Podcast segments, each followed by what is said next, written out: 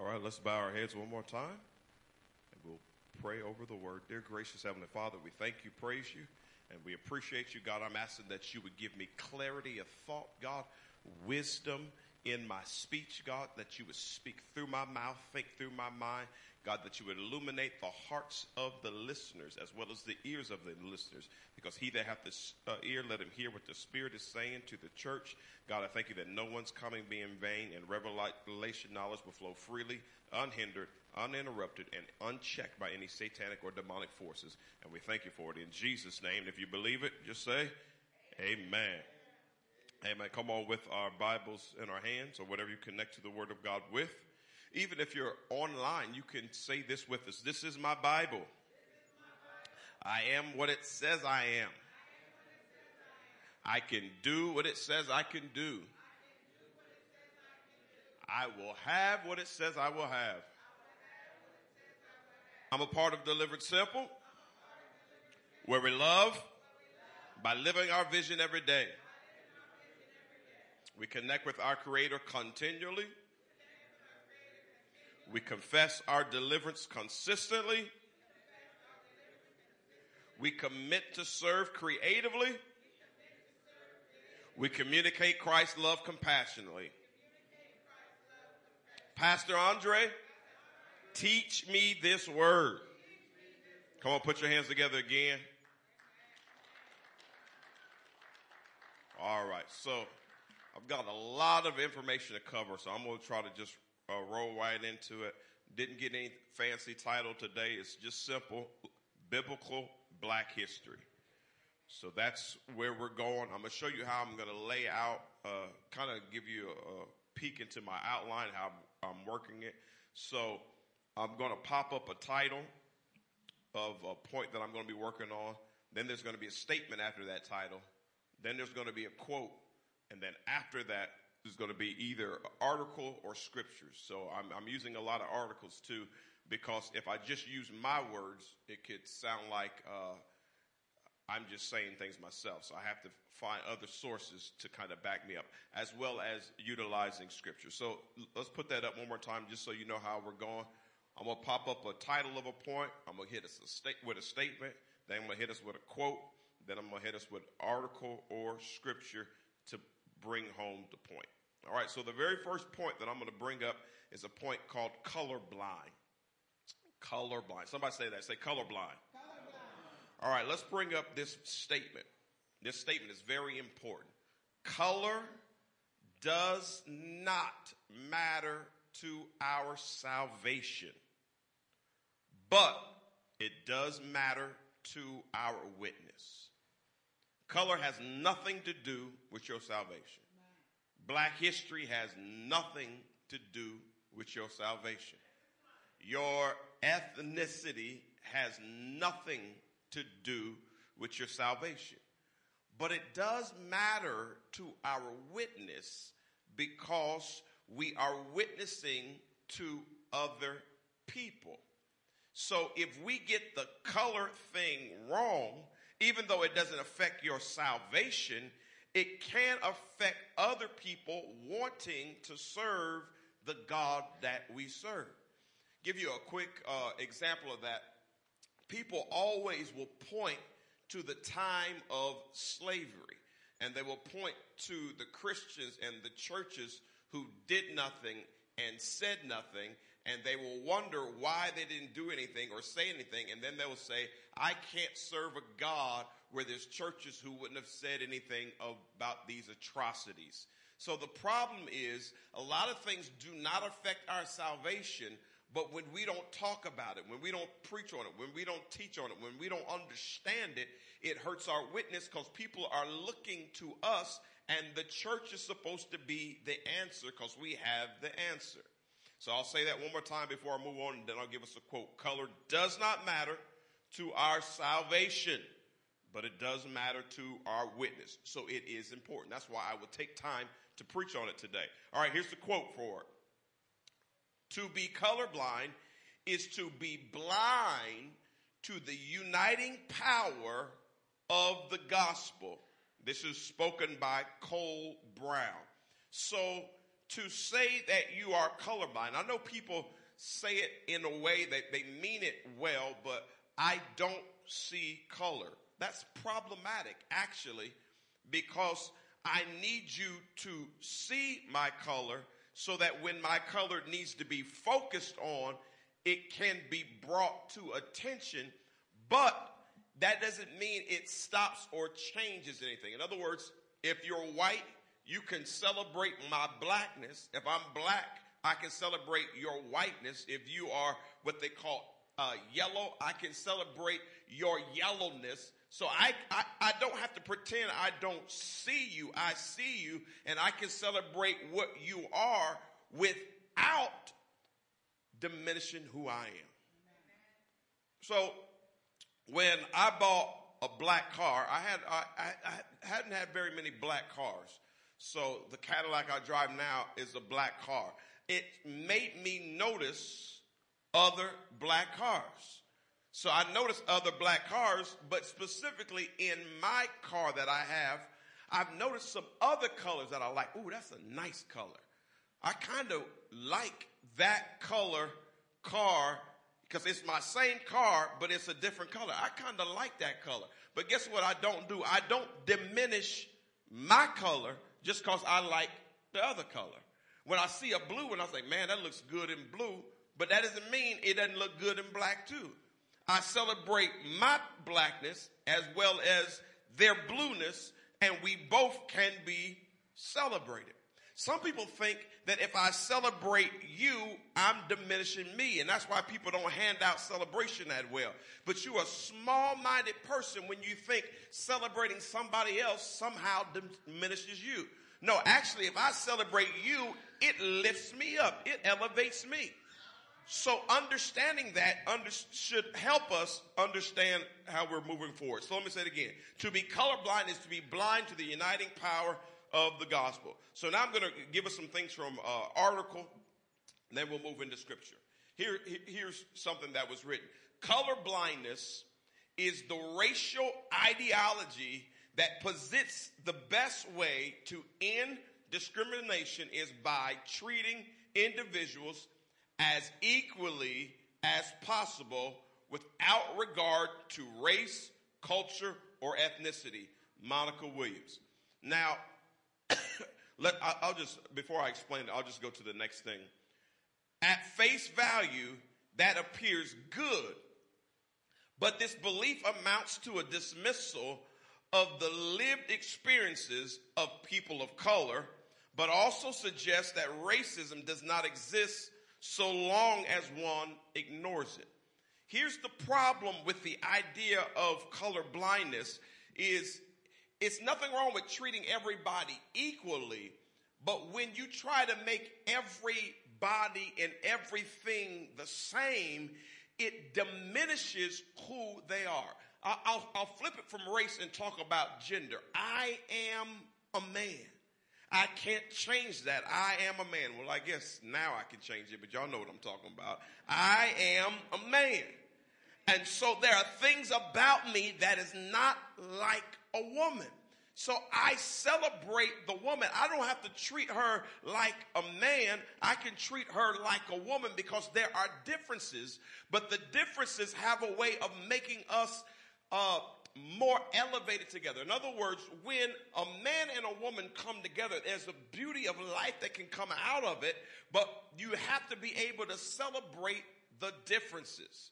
So in church specifically, we try to make people so equal that we don't celebrate or even understand the differences. Let, let, me, let me get it out of race and gender and let me talk about economics. If you have a rich man and a poor man, and the poor man is begging for food, and the rich man has food and says, Well, we are all equal in God, so I'm praying for you. No, don't pray for me. Give me some money or give me some food because you're in a different position than I am. And what you can do, you can actually elevate me. But if you pretend like you don't see me, you cannot really be my family. You can't love me if you don't see me. So don't try to make us so equal that you don't see me. When I'm struggling, I want somebody to see me. When I'm hurting, I want somebody to see me. And when you see someone who's hurting or struggling, like we talked about with, with a person in a fire, it should touch your humanity. So equality is very much important because we are all equal, but that doesn't mean we all have the same lived experiences. And we can learn from each other. All right, let's keep, keep going. However, within the context of enduring structural and, and systematic racism, racial colorblindness serves as a device to disengage from conversations of race and racism entirely. This is Maurice Asari. So, what has happened specifically in the church, because we want to uplift Jesus and we want to uplift the cross, which is what we should always be doing, sometimes there are certain issues that we have been quiet about that we shouldn't have been quiet about. The reason why the world is so mixed up on race is because the church wouldn't teach it properly. We should have been the ones showing people how to go along and get along, but they still say the most segregated hour is still Sunday morning in America. Because everybody else can be diverse, but when it comes to church folk, we just don't know how to come together. And the reason why we don't know how to come together because they won't take time to talk about it from the pulpit because it's not spiritual enough. Anything that is messing the world up is spiritual enough because Jesus has the answer and we need to talk about it and show people the correct and proper way. So let me make this point plain. Do not be afraid of tough subject as a Christian. Do not back up from them because you might have the answer. Just uh, for example, last couple weeks I've been talking about sex, dating, marriage, relationships. That is not easy stuff to preach for me. It's awkward. It's awkward for me to get up here and talk about the things that I was talking about, but it's necessary. I had a talk with my kids about it, and it was more awkward for me than it was for them, but it's necessary. Because if I don't talk to them about it, somebody else will.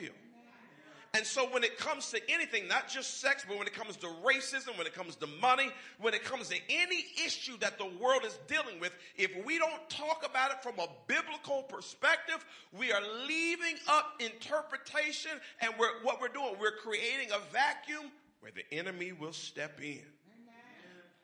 So one thing you can count on me, even if it's uncomfortable, I'm going to talk about it.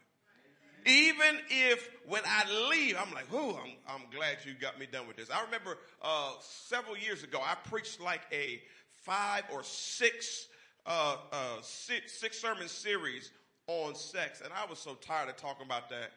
I was preaching it, but I was so tired. I was like, God, I'm so sick of this because it's just uncomfortable. But it's my job to be uncomfortable so you can grow and be the people you need to be. So guess what? This is an uncomfortable subject for me to talk about. Why? Because we don't just have black people in this church. We got black and white. We try to love everybody. So it's uncomfortable, but it's necessary. All right, let's, let's continue to read.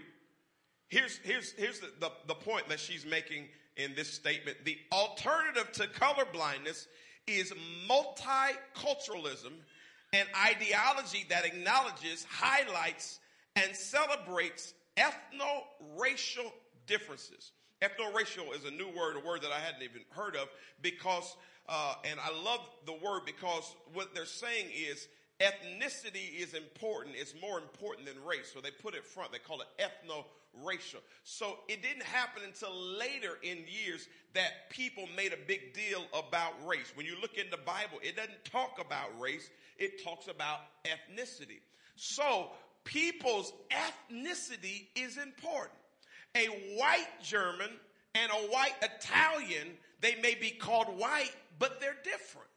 They operate different. A white person from Scotland is different from a white person from Australia. Now, with us as blacks, because many of us came through this transatlantic slave trade, we have a lot of similarities, but when you dig into our history, we are not the same. We are different. So it's good to celebrate your differences because it is from the differences that we become unique. I'm going to give you a, a, a, good example that you're looking at right this moment. So the majority of everything, you can tell the color scheme of this church is purple. But if I always, always, always, always wore purple, it would be boring. It would never be unique. So even though the majority is purple, what I'm doing right now, I'm highlighting the red and the gold, and I'm causing our focus to be on red, even though it's purple. Because what I'm doing is I'm celebrating something that is different. It's not the majority, but it's different and it's unique, and I'm bringing it out so that you can focus on it. And when you focus on it, guess what it doesn't do? It doesn't diminish anything in here that's purple. It doesn't change the purple carpet, doesn't change the purple chairs, doesn't change the purple pulpit. All that stuff is still the same. All it does is it highlights something different. If all of your children were alike, it'd be a boring household. Anybody who has more than one child knows they are similar, but they're totally different. Even twins are different because God is a God of diversity. He don't want nothing alike. And I'm the same way. I don't want anything alike. If I ate at Outback yesterday, I don't want Outback today. Or if I do go to Outback today, I don't want to eat the same thing I ate yesterday. Some people to eat the same thing, but I'm not like that. I like something different. I like something unique. I don't want to see the same thing all the time. That's why I travel and go places. I want to see something diverse. God is so big and he's so diverse and he created us that way. And what we got to do, we have to celebrate our diversity, our uniqueness without diminishing each other. All right, now let's get into the scripture. And this, this, this will help us even further. Galatians 3.26, would you read that? For in Christ Jesus, you are all sons of God through faith. I had these two things highlighted because it's important that it starts off by talking about individual and then it starts talking collective. Put it back up for just a second. So you is individual and then it says all all is collective. For in Christ Jesus, you are all individual and collective. That is God's goal and mindset. We are all individuals. We are not the same, but we come together. We unite together. In other words, I don't want to be you for you to like me. And you shouldn't want to be me for me to like you, but we should be able to come together. It's you, then all. That's the goal. Let's read Again, Galatians 3.27. For as many of you as were baptized into Christ have put on Christ. So it goes from many, which is collective, to you, which is singular. It's singular. It says when you were baptized into Christ, you actually put on Christ. I got a perfect example that, that can help us. If all of us right now will go, and excuse my terminology, walk into the Raggedy Muncie Mall because we know it's going downhill fast. But if we all would go in the Muncie Mall and we would all wear Deliverance Temple t-shirts, everybody looking at us would say, oh man, I wonder, I wonder what they're doing. I wonder what they're about. And if you would do that, if you've ever been in a place like where all your family is dressed like, people ask you like, hey, where y'all from? Because, but it's not that everybody's the same, but they all put on the same thing. So if we all go to the mall dressed in Deliverance Temple t-shirts, I'm not automatically going to look like Mother Rankin.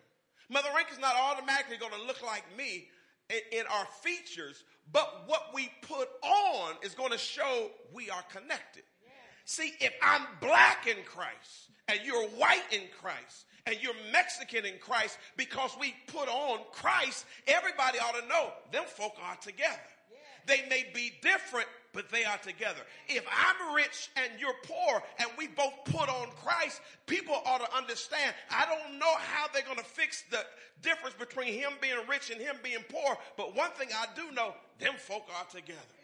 And the problem with the church is we haven't put on Christ because we put on so much other junk that the world looks at us and they have no idea what Jesus is like. But the Bible says when we were baptized into Christ, we actually put on Christ. Yes, it was many, but the many became the one. All right, let's let, let's read a little further. Galatians 3:28. There is neither Jew nor Greek, there is neither slave nor free, there is no male and female, for you are all one in Christ This Jesus. is a powerful verse, but people have used this verse to knock down diversity because it said there is no Greek and there is no Jew. You are all one in Christ. No, it doesn't mean that there is none. It means that we put all that down to become unified in Christ. The example of that is what we call the Trinity. There is God the Father, God the Son, God the Holy Spirit. Don't tell me God the Son is not important because He is. Don't tell me God the Holy Spirit is not important because He is. Don't tell me God the Father is not important because He is. They are important individually, but they come together to become the Godhead. And I am important with my bald headed black self. And you are important with your bald headed weave self too. But when we come together, we are more important. I don't have to change me to come with you, but when we come and we believe in the same Christ, we believe in the same blood of the Lamb, we believe in the power of the Holy Ghost. There's so many things we can do when we come together. Not only, now we, we've been doing really well in Muncie in this, especially among some of the African American churches, but not only is Sunday the most segregated time, but trying to get churches to work together is almost like World War III. You, you, you can get gangs to come together quicker than you can get some churches. And I don't understand it. It's something wrong with our mind because we feel like we're going to lose our individuality. If I hook up with Union, we will no longer be Deliverance Temple. No, we will always be the DT. They will always be Union, but we can work together. All right, let's let's bring up this quote, and then I'm, I'm gonna uh, take us even a little deeper. The basis for unity is not similarity. The basis for our unity is Christ. I don't have to be you. You don't have to be me. I don't have to uh, change my blackness. You don't have to change whatever ethnicity you are. But what we do, we come together in Christ. But America tried to teach us that. They've done a bad job, but they tried to teach us that years ago. When they first started the country, there was a motto that is stripped straight from the scripture. They, I don't know if they knew they stripped it straight from the scripture, but let's put it up. It, it, it's on some coins still today. Let's put this picture up. It's E pluribus unum. It's a Latin, Latin phrase that used to be the motto of America until later they changed it to in God we trust. But you will still see that every now and then, e pluribus unum, you'll see that on some coins. And it's a Latin phrase that means out of many, one. And what that means, they were saying we are several different states, but out of these different states, we are the United States of America. So even though Texas is bigger than Indiana, we still are America. Now, Indiana doesn't have to uh, downplay Texas. Texas doesn't have to downplay Indiana. But all we have to do is understand we are together. If the United States was acting more like the divided states, if they have enough sense to at least say we're supposed to be together, what about the Christians? Amen. Can we come together? All right, so we don't want to be colorblind. Let's move on to this next one. And we don't want to be colorless. Let's put up the statement for colorless while we don't get caught up in the cares of this world, anything this world cares about can affect our message. We don't get, or we shouldn't, I should, should say we shouldn't, but we shouldn't get caught up in the politics, the Democrats, the Republicans, the fight between the conservatives and the liberals, the fight between this, that, and the other. We shouldn't get caught up. But if they care about it in the world, it will hurt our message if we don't have an alternate to it. The problem is, while everybody was fighting, Democrats and Republicans, churches was doing the same thing. Churches, uh, it, it, I, I'm to be honest, I was disgusted looking at the last years and looking at what we've done in the political scene. And I'm not talking about the world. I'm talking about the church. It was, it's been absolutely ridiculous. I've been in, in meetings where people are at each other's throat over stuff that's going on in the world. So what are we supposed to do about that as Deliverance Temple? We're supposed to rise above all that junk. Now, I may never vote like you vote, but we still ought to be able to work along, get along, go along, and love each other. Uh, we should not devalue ourselves so much that we get caught up in what the world gets caught up in, but we ought to show an alternate route. We ought to show something different. And here's the thing that I've learned when you don't give people an alternate route, they'll keep traveling down the same road. When you don't show them a better way. So this is a message to, to the church that we got to get our act together. Here's a quote. Stripping away or minimizing color and culture robs us of the true beauty in the masterpiece that God is painting. I'm going to read it again. Stripping away or minimizing color and culture robs us of the true beauty in the masterpiece that God is painting. It says the quote, it says unknown. But I can tell you that whoever quoted that was a scholar and the reason why I can say that is because the quote came from Pastor Andre Mitchell himself. Those are my words. And th- think about this. Uh, the, when I when I actually when I, when I wrote that, something that I thought about. I grew up in the time where where it was the ending of the black and white era and the full on of the color era when it comes to TV.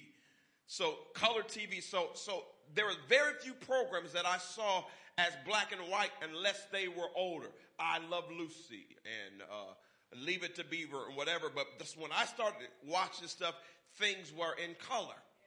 When I started looking back at black and white TV, I kept asking myself, I wonder what color is that dress? The person comes in with a dress, but it's black and white, so everything's gray. I, I couldn't tell.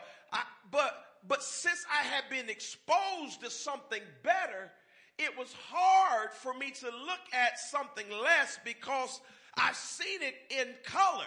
So when you've seen it in its full color, it's hard to reduce yourself down to the little things. And when God is painting with a big, broad, beautiful brush and he's painting all kinds of people. And let me be honest with you. I didn't see good looking women of every race under the sun. When God put women together, he knew exactly what he was doing. Fine all the way around. But if you take just one of them out of the equation, you mess up the whole painting. If, if, if, you take the Mona Lisa and you tell the painter of the Mona Lisa, we're going to strip away all the red, you can't use the red. The Mona Lisa won't be the Mona Lisa because whatever he used to paint it, he needs everything to paint it. And when you tell people that they are devalued by the color of their skin, you're messing with God's beautiful painting. You cannot mess with his painting. So don't strip me of my color. Don't strip me of my culture. Don't tell me where I came from is not important. Don't tell me it doesn't make uh, a difference because we're all saved. Yes, we're all saved, but I, everything that I have is important because it makes me who I am. Let me add this. That's why the scripture says that all things work together for good so even the color of your mistakes makes you the painting that you are. And some of y'all are looking back on your life and wish you could, you, you, you could just get rid of a whole bunch of stuff, but God uses all that to paint the beautiful masterpiece that's called Y-O-U. Everything that God uses is beautiful and it's all, the scripture says it's all beautiful in its time. When God gets done painting, it will all be beautiful. All right, we're going to keep on going. Revelation 5 9. This shows us the beauty of it. Read. And they sang a new song, saying, Worthy are you to take the scroll and to open its seals, for you were slain, and by your blood you ransomed people for God from every tribe and language and people and nation. This would not be in the scripture if every tribe, every people, and every language was unimportant. They are all important. And then here, when you get to the end of the book, it says that they were excited because God bought everybody back, but not just the black folk. Not just the white folk, but every tribe, every language, every tongue, every gender, every orientation. God found a way to redeem us all. The beauty of the gospel is that all of us can be found in Christ. Amen. All right, let's look at verse 10. And you have made them a kingdom and priests to our God, and they shall reign on the earth. With our raggedy human selves, God has a plan to take us who are nothing but redeem us, wash us, and make us a kingdom of priests who will reign on the earth. There's going to be a new heaven and a new earth, and God is going to have us reigning, uh, uh, reflecting who He is, and He's not going to have a whole bunch of people who look the same vote the same, think the same. He's going to have diversity because when he died on the cross, he died for everybody. So you cannot come on the other side of the cross and start devaluing people and saying it doesn't matter. No, uh-uh. I am, I'm black and I'm proud. And whatever color and ethnicity you are, gender you are, be happy how God made you. Because at the end of the day, He's going to redeem us all through His Son. It picks up the same, uh, the same understanding in the next two verses. Let's read those.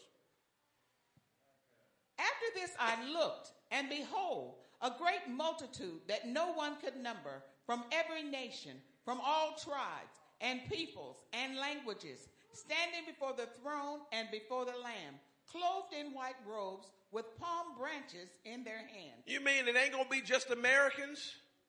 We act like America's the only people that say, God bless America.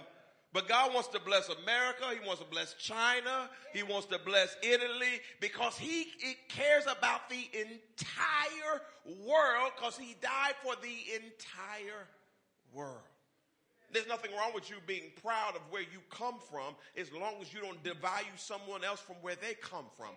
Or preach the message because we're all in Christ. It doesn't matter. Yes, it does matter. If you grew up in Holocaust Germany, your experience is important to me because I don't understand what that's like. If I grew up from ancestors who are slaves, my experience is important. Don't be telling me oh, all y'all do is talk about race. No, no, it's important to show you how God brought me to the place that I am. So once we understand that, the world can see us coming together. But as of yet, the church is still struggling. But at least this scripture lets us know there's coming a day where every race and tongue will be excited. Let's, did you read verse 10? If not, go ahead and read that. And crying out with a loud voice, salvation belongs to our God who sits on the throne and to the Lamb. You mean all these people from all these backgrounds are going to come together and they're going to have one statement salvation belongs to our God not, not, not salvation came for the president I voted for or the color of my skin or my gender or my orientation. No, salvation came from God the Father. God the Son and God the Holy Ghost. Salvation came when somebody got on the cross and died for my sin. And there's coming a day where the entire world will be able to say salvation belongs to God. Do you understand the actual name Jesus, which comes out of Joshua, which comes out of Yahshua, which comes all the way back to Yahweh, uh, or actually not Yahweh, but Yeshua? It all, all it means is the Lord saves. The Lord saves everybody. He saves drug addicts. He saves winos. He saves prostitutes. He saves rich folk. He saves black folk. He saves white folk. He saves skinny folk. He saves fat folk. He saves gay folk. He saves straight folk. He saves everybody because his blood, it reaches to the highest mountain and it flows to the lowest valley. The blood that gives me strength, it will never, never, never lose its power. So then, Pastor Andre, if that's true, why are you talking about it then? Because we can lose our power being stupid and fooling around when we should be focusing on the blood that makes us all somebody special. Amen. Help me preach, mama. All right, let's, uh, when you put, put this up, now we're going to go a little deeper in, in history because I, I got I to point some things out. Color changing. So we talk about colorblind. Colorless, colorblind and colorless are very similar because basically what it does, it, it strips people of their diversity. But then there's color changing. This is a little more heinous. Let's read the statement that we have for this. The things we are silent about, the enemy has room to lie about. So if we don't talk about it, the enemy will get in and he can change stuff and I'm going to give us a quote and then I'll, I'll tell you something that's going on right now in our day and age. The identification of Christianity with Europe and not Africa was falsely propagated by white European scholars in modernity, which means in the modern era. So, one of the things that is going on, and one of the reasons why you don't see young people, specifically African American young people and specifically black males coming to church like they used to because there's a big lie that Christianity is the white man's religion.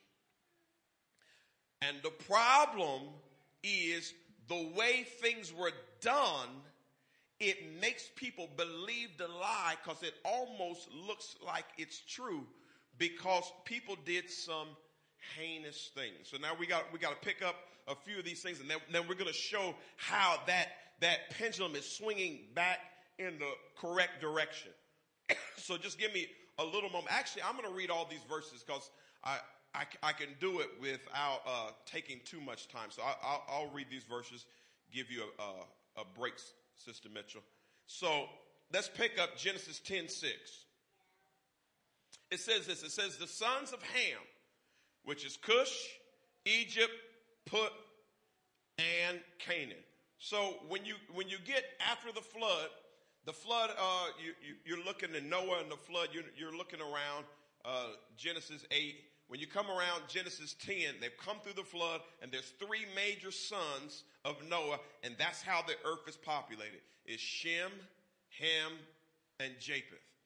And all of humanity come from those three lines. As they begin to study, as scholars begin to study, they say that the African people come from the line of Ham. There's a story about Ham being cursed. So even way back in the day, people used that heinously and evilly and full of hatred. They said that blacks should be in slavery because they were cursed by God. Totally not true. Now, some people done it falsely, other people knew exactly what they were doing. They knew what the scripture said and they twisted it. So we, we've got to fix some of these things because if we don't, it will, what we're going to do, we're going to lose a whole generation. Because one of the worst things that happens now is we got the internet, which there's some good stuff out there on the internet, but people can lie on the internet and people will believe anything. So I got to tell you the truth, and so you know. And when, when once I start saying some of this stuff, you're gonna you're gonna think about some of the things, and we have to course correct. We got to figure out how to change it. So we're gonna uh, look at verse seven. I'm only to point out the things I haven't read because because it, let's be honest, some of these names in the Bible we ain't got, you know we don't know what them, they are. We don't know how to pronounce all of them. So I'm going to say it real quick, but I'm going to focus on the one that's in red. The sons of Cush, Seba, Havilah, Sabta, Rama, Sabteka, the sons of Rama, Sheba, and Dedan. Do I know if I pronounce all those right? I have no idea, but that's the best I can do. So let's let's let's point up. Would, would you put it back up in solid real quick? So Havilah, what's important about Havilah, it's a son of Cush, but the first time you hear the word Havilah is when the Bible talks about the Garden of Eden. And he says in the Garden of Eden, before the fall, there were four major rivers. There was the Tigris and the Euphrates River, there was the Pishon River, and then there was a river of Havilah. So Havilah, when you look at it, it was not in what we call Israel. It was closer to Africa. So it means that the Garden of Eden was started not in Britain, not in England, but it was started in an African context. Uh, back in that day, it would be called Afro-Asiatic. That what we call the Middle East now, it, that's where civil, civilization started. It started there. So can, can I ask one question back to the person who's lying to some of these people, how could it be a white man's religion only if civilization started there?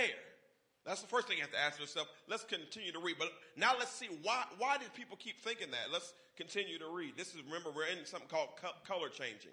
Cush fathered Nimrod. He was the first on earth to be a mighty man.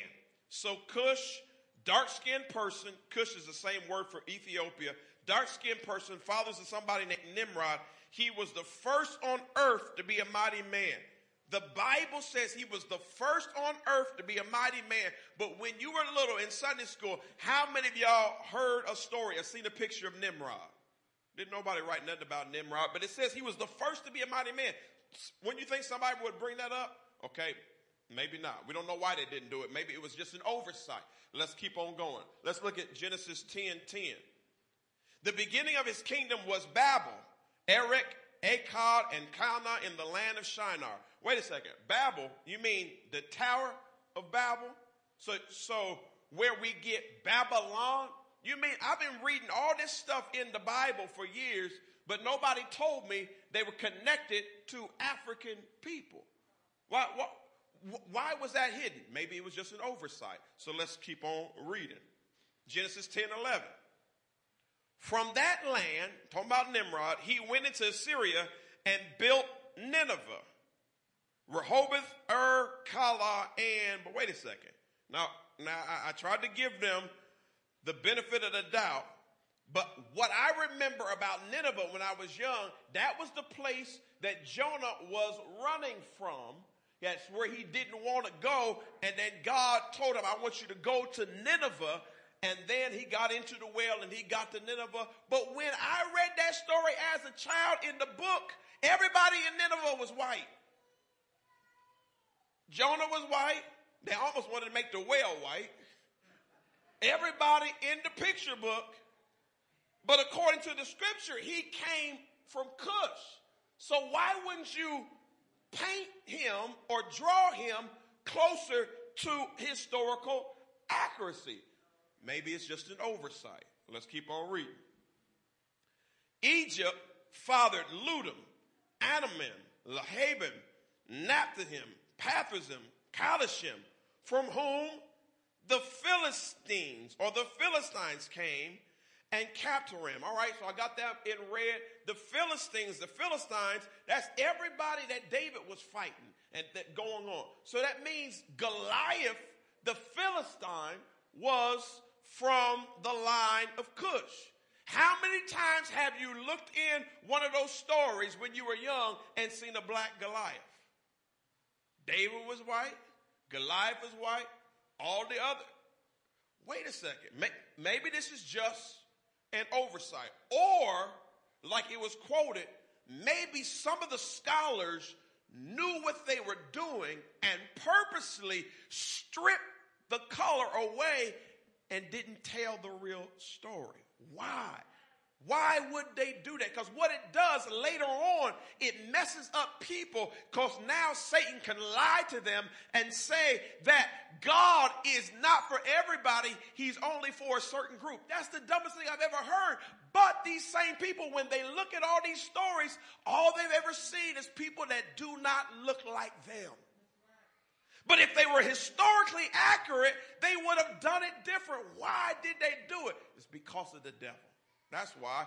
Because what the devil knew is we would come to this day late in life. There would be all this racial tension. And instead of being able to look to Jesus to cut through all that racial tension, now we have all this historical inaccuracy that is making people leave Christianity by the droves because somebody lied to them. And guess what? God was upset with it then, and he upset with it now. And it's our job to fix it. All right, let's continue to read. Let's look at this Genesis 10, 15 through 18. Canaan fathered Sidon, his firstborn, and Heth, and the Jebusites, the Amorites, the Girgashites, the Hivites. Wait a second. All them people that Israel was fighting, all them ites, all them came out of the line of Cush. Canaan, Canaan land. All these stories that we grew up on, why didn't people tell us they were connected? Now here's something else I got to say. One of our problems is why didn't we read it for ourselves? Why did we just believe what somebody else tell us? Why didn't we get into the scripture and look at it for ourselves? It's not, these aren't my words. These are the Bible words. Let's, let's go, uh, one more and then we'll try, we'll try to give you some history and, uh, paint it all together. And the territory of the Canaanites extended from Sidon in the direction of Gerar as far as Gaza and in the direction of Sodom, Gomorrah, Admah, Zeboim as far as Lasha. All these major places that we've heard about in our life, we had no idea they were connected to the line of the person that was supposed to be the African, the dark skin. Now, Africa uh, is a continent. It's not a country. So not everybody looks as dark as me. There was variation, but it's just the understanding that people did not tell the truth. Now, here's something to point out. I'm not trying to make black skin automatically better because if you see the people I'm pointing out, they was the ones causing all the trouble in the Bible. So it's not about the skin color, it's about the historical accuracy. Because, all right, so let, us let's, let's see if I can, I can keep going to help us get just a little deeper and show you some more. Let's put, put up this picture. I'm gonna put up two pictures.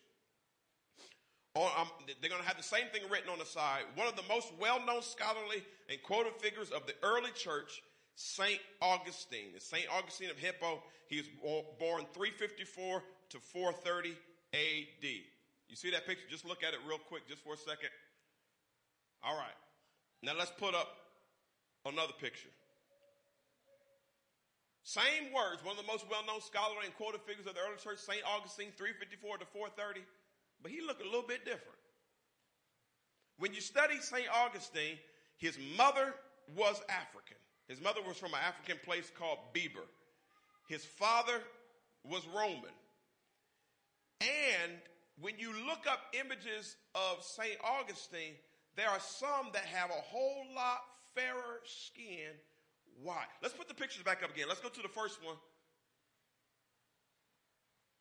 Now, you can't tell fully his ethnicity there, but it looked like he mixed with something, at least there. Go to the next one. You can't fully tell his ethnicity, but he got like red hair and long hair. It's just like why did everything have to be changed? Why can't you just say what it really was? And let's put up this, this picture. This is a picture that's very interesting. It's a picture of a Jesus that we commonly see, but somebody taking a brush and erasing the color from the picture. Now, how did it happen? I can explain some of it. It's some of something called white supremacy. We understand stand that. We understand the history. But that's not the issue. The issue was that's what the world was doing. The issue was in the church, nobody stopped it. Nobody stood up and said, no, this, this, this, this can't be that. It's not, it's not that color is the most important thing, but history is important. And if we want people to embrace the true message, we have to be honest. And so most of us grew up with a white Jesus. And it didn't bother us because we love, we love the Lord. But it wouldn't hurt us to see a dark skinned Jesus too. H- how about you just take where he grew up at and paint the most historically accurate of them all? He may not have been as dark as me, but he probably wasn't as light as Joe Biden. It's going to be somewhere in between. All we had to do is do it right. And that's why many people in the world laugh at the church because it's saying you're, you're worshiping a fake, false God. He's not fake and not false. He's real, but we did such a horrible job with the truth. So that's called color changing. Now, as we come to a close, this is what we're going to put up. We call this color correction. Somebody say color correction. So now we, we, we got to correct some things. So one thing you, you, many of you don't know that when you watch television, especially these high def TV shows and movies, they all have color correction. They have correcting so that they can bring out things. So when you're looking at me right now with these uh, the cameras that are on me, it's slightly color corrected because you have to take a lot of money to have full color correction. So that's why when you watch some of those high def TVs, everything pops out because they did what they call color correction and they made sure all the colors stood out because when all the colors stand out and they blend together, it makes a much better picture. One of the things that they do in high def uh, pictures, they are really concerned about the blacks and the grays in the picture. I'm not talking about the people. I'm talking about the actual color, black and gray, because it makes the red and the blue, it makes it all pop. So if the blacks were given the proper glory and the whites were given the proper glory and the Jews and the Mexicans, if they were given the proper glory, everybody would have popped like high def we would have understood that Jesus was the king of the world. But because we minimize people and downplay people, we, what we got is a messy picture. But with color correction, we fixing the picture. Give you another quick example. So when, when they do a movie, sometimes because of the time that they're taping, the sky is gray. But the story they're trying to tell is not of a gray sky. So what they do, they digitally make the sky blue so they so it doesn't look like grace. In other words, if someone's skipping in the garden you don't want a dark sky. You want it to be light. So they color correct it so it looks better so everybody would enjoy it. And what God is trying to do to the church is color correct us and get us right back so that the blacks feel just as important as the whites. The whites feel just as important as the blacks. The Asians feel just as important. God is co- color correcting his whole glory because the Bible says he's coming back for a church without spot or a wrinkle. He's not coming back for a racist church. He's not coming back for a fighting church. So he's got to do some correction. But when he corrects us, oh, we gonna pop. And the world is gonna figure out the answer is God. I got, I, I got one question before I move on because I, I, I want to get us out of here. I wonder if the church was where we were supposed to be I wonder how different the pandemic would have been if we were where we were supposed to be. There are certain things that hit the entire earth that drive men and women to say, What must I do to be saved? And something hit the entire world, and the church was so jacked up that we barely, we, we barely grew or did anything else. It could have been one of the greatest revivals we've ever seen because we had never been in something that hit the entire globe at the same time.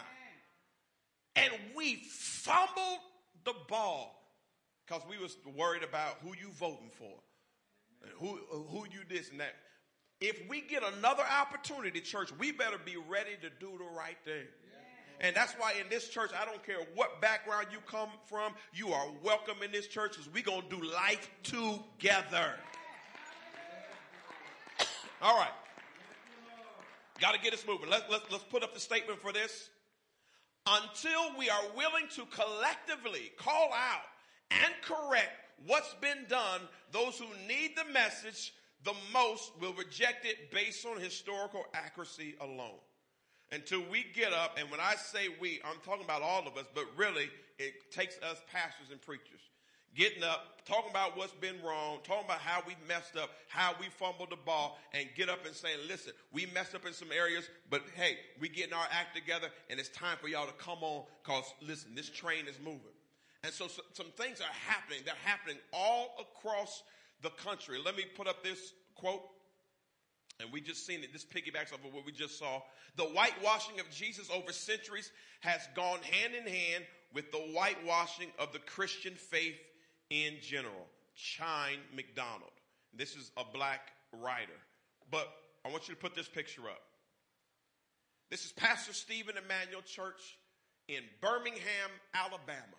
You know where Birmingham was important about Birmingham is where the bus boycotts were, where Martin Luther King was and, and Rosa Parks and how they turned that thing around. And now there's a white pastor who's standing up and he's not the only one. There are many young pastors who are white who are standing up and are championing diversity, championing multiculturalism and telling the truth. And what's happening is things are starting to shift and turn in the right corner. Here's the problem if only black people talk about it, people will say we have an agenda. If I'm the only one who talks about things being whitewashed, it looks like it, it, it doesn't seem right because it looks like, well, you're black, you, you obviously you'll say that. But see, white pastors are rising up. Indian pastors are rising up. You, you it's something happening called deconstructing. It, Christianity is actually being deconstructed and people are ripping it apart, but it's being rebuilt back the way God wants it to be.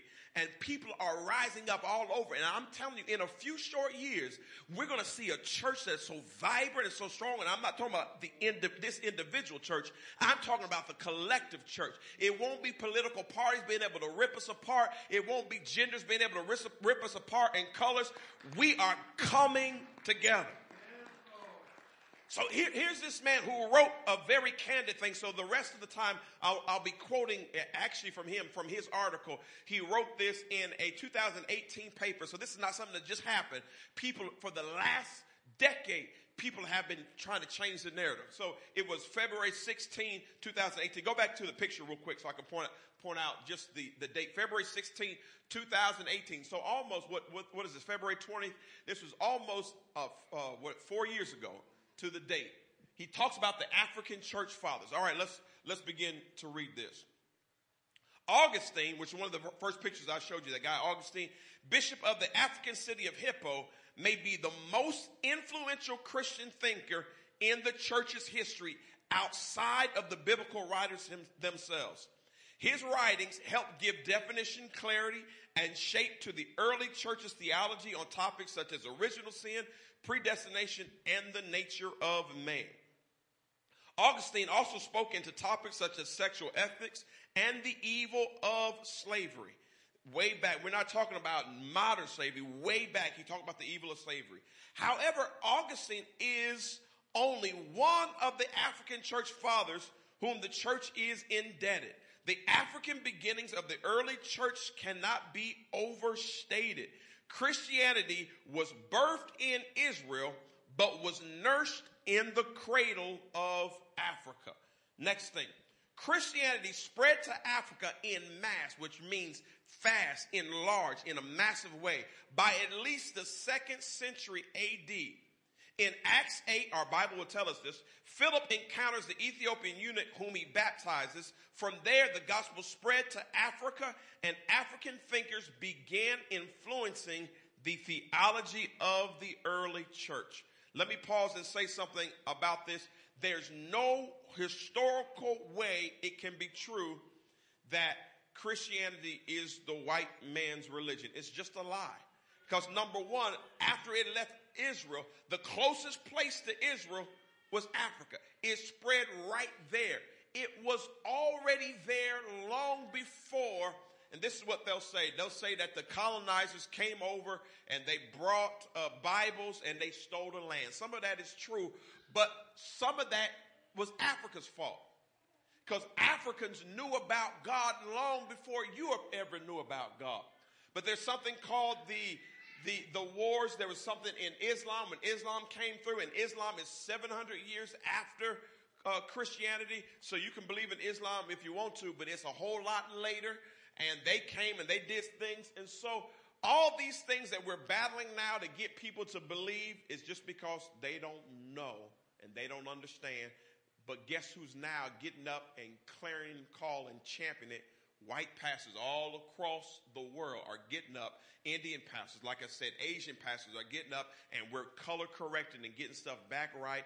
And now when people reject Jesus, it's going to be their fault. It ain't going to be the church's fault.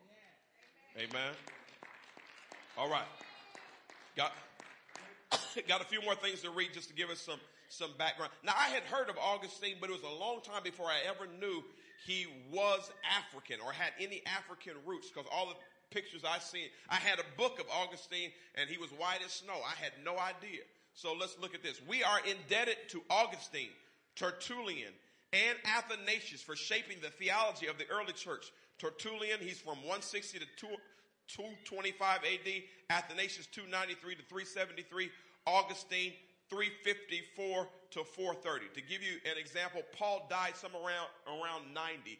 So after we get through the biblical writers, there was a whole group of people that influenced what we do now in church, and many of them were right in Africa. All right, let's continue to read. Tertullian was the first known theologian to coin the term Trinitas, meaning Trinity, to explain the Godhead. Athanasius, among many other contributions, made clear the biblical canon in his Festal letter in 369 AD. They gave so much to the church. Let's continue to read. The African fathers combat a common misconception that Christianity is a white man's religion. Once again, this is not me saying it, this is Pastor Steve saying it. This could not be further from the truth.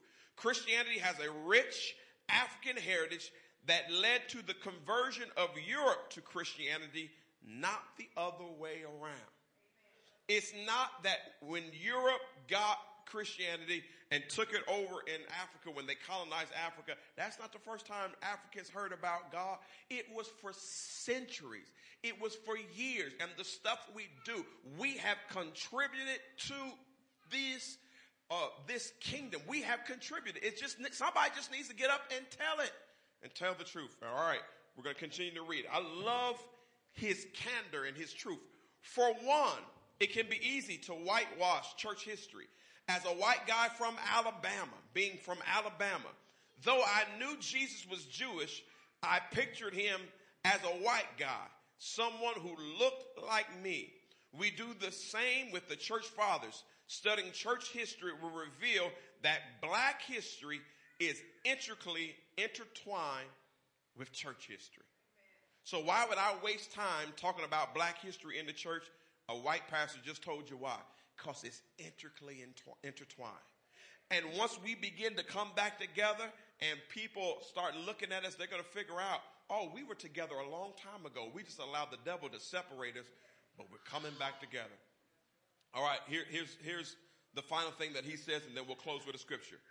It's important that we discover or rediscover black history in our church history. This is not Pastor Andre saying this. This is Pastor Stephen saying this. I'm saying it again. It's important that we discover or rediscover black history in our church history because the contribution of black theologians and pastors have been ignored, overlooked, or downplayed to the detriment of the church. When you strip anything away, like I said before, you mess up the painting. You mess up the full thing. And so now what we're doing, we're pointing back to the fullness of God. Have there been great men from China who contributed to the kingdom? Yes. Uh, Japanese, American, black, white, Mexican. But now we're putting it back on Front Street that what has been done is amazing. One of, one of the earliest churches that they ever see in Europe was a Spanish church. It was in uh, Portugal, I believe. So it is not about one race. It's not about one people. It's about one God, one Lord, one faith, one baptism. so as I close, and we'll try to, we'll probably pick up some of this next week. We won't stay beyond February, but we'll pick up some of this next week. But as I close, I close with this scripture. Just say, why, why, would, why would you bring this up, Pastor? Because, and you will know the truth, and the truth will set you free. One thing you can count on from me as your pastor, I will always, no matter how uncomfortable it is, I will always get up here and tell you the truth. Because it's the truth that sets us free. All right, let's let's stand to our feet. Let's go ahead and put it up. Biblical back History. Now, now, now, now look at this. I changed it. It was called Biblical Black History, but look how I changed it. It's Biblical Black His Story. Because all of our story is really the story of Him and His blood in our lives. And that's what makes us important. It's not our ethnicity, which is important. It's not the color of our skin, which is important. It's when we put that all together and we all become a part of His story. All right, let's bow our heads and let's pray. Father God, in the name of Jesus, God, I thank you and praise you. I apologize for the church being so bad, especially the church in America being so bad when it comes to race relations. But God, help us in this church be better. Don't let the blacks devalue themselves because of what happened to them, because of the trauma of their past. Let them understand in Christ they are somebody. Don't let the whites, when they hear the things that are going on with the blacks feel like they're less than or they can't join in. Let them join in. Don't let them feel guilty of stuff that they have nothing to do with. Let them understand they can join in with Christ. Let everybody, Mexican, Asian, everybody, God, everybody under the sun, because you made us all. You breathed your breath in all of us, and we all can unite in you. And like the Latin phrase, e pluribus unum, out of many, we can become one. And in the great words of our bishop who always told us, Lord, make us one. Now, Father God, is there anybody under the sound of my voice in the building or watching online who doesn't know you in the pardon of their sins? God, I'm praying that they would pray, pray these words. Father God, come into my heart, come into my life, come into my mind. And with the color of your blood, make me the human that I need to be in Jesus' name. Amen. Come on, put your hands together this morning. God bless you. You are dismissed. Much love to you all.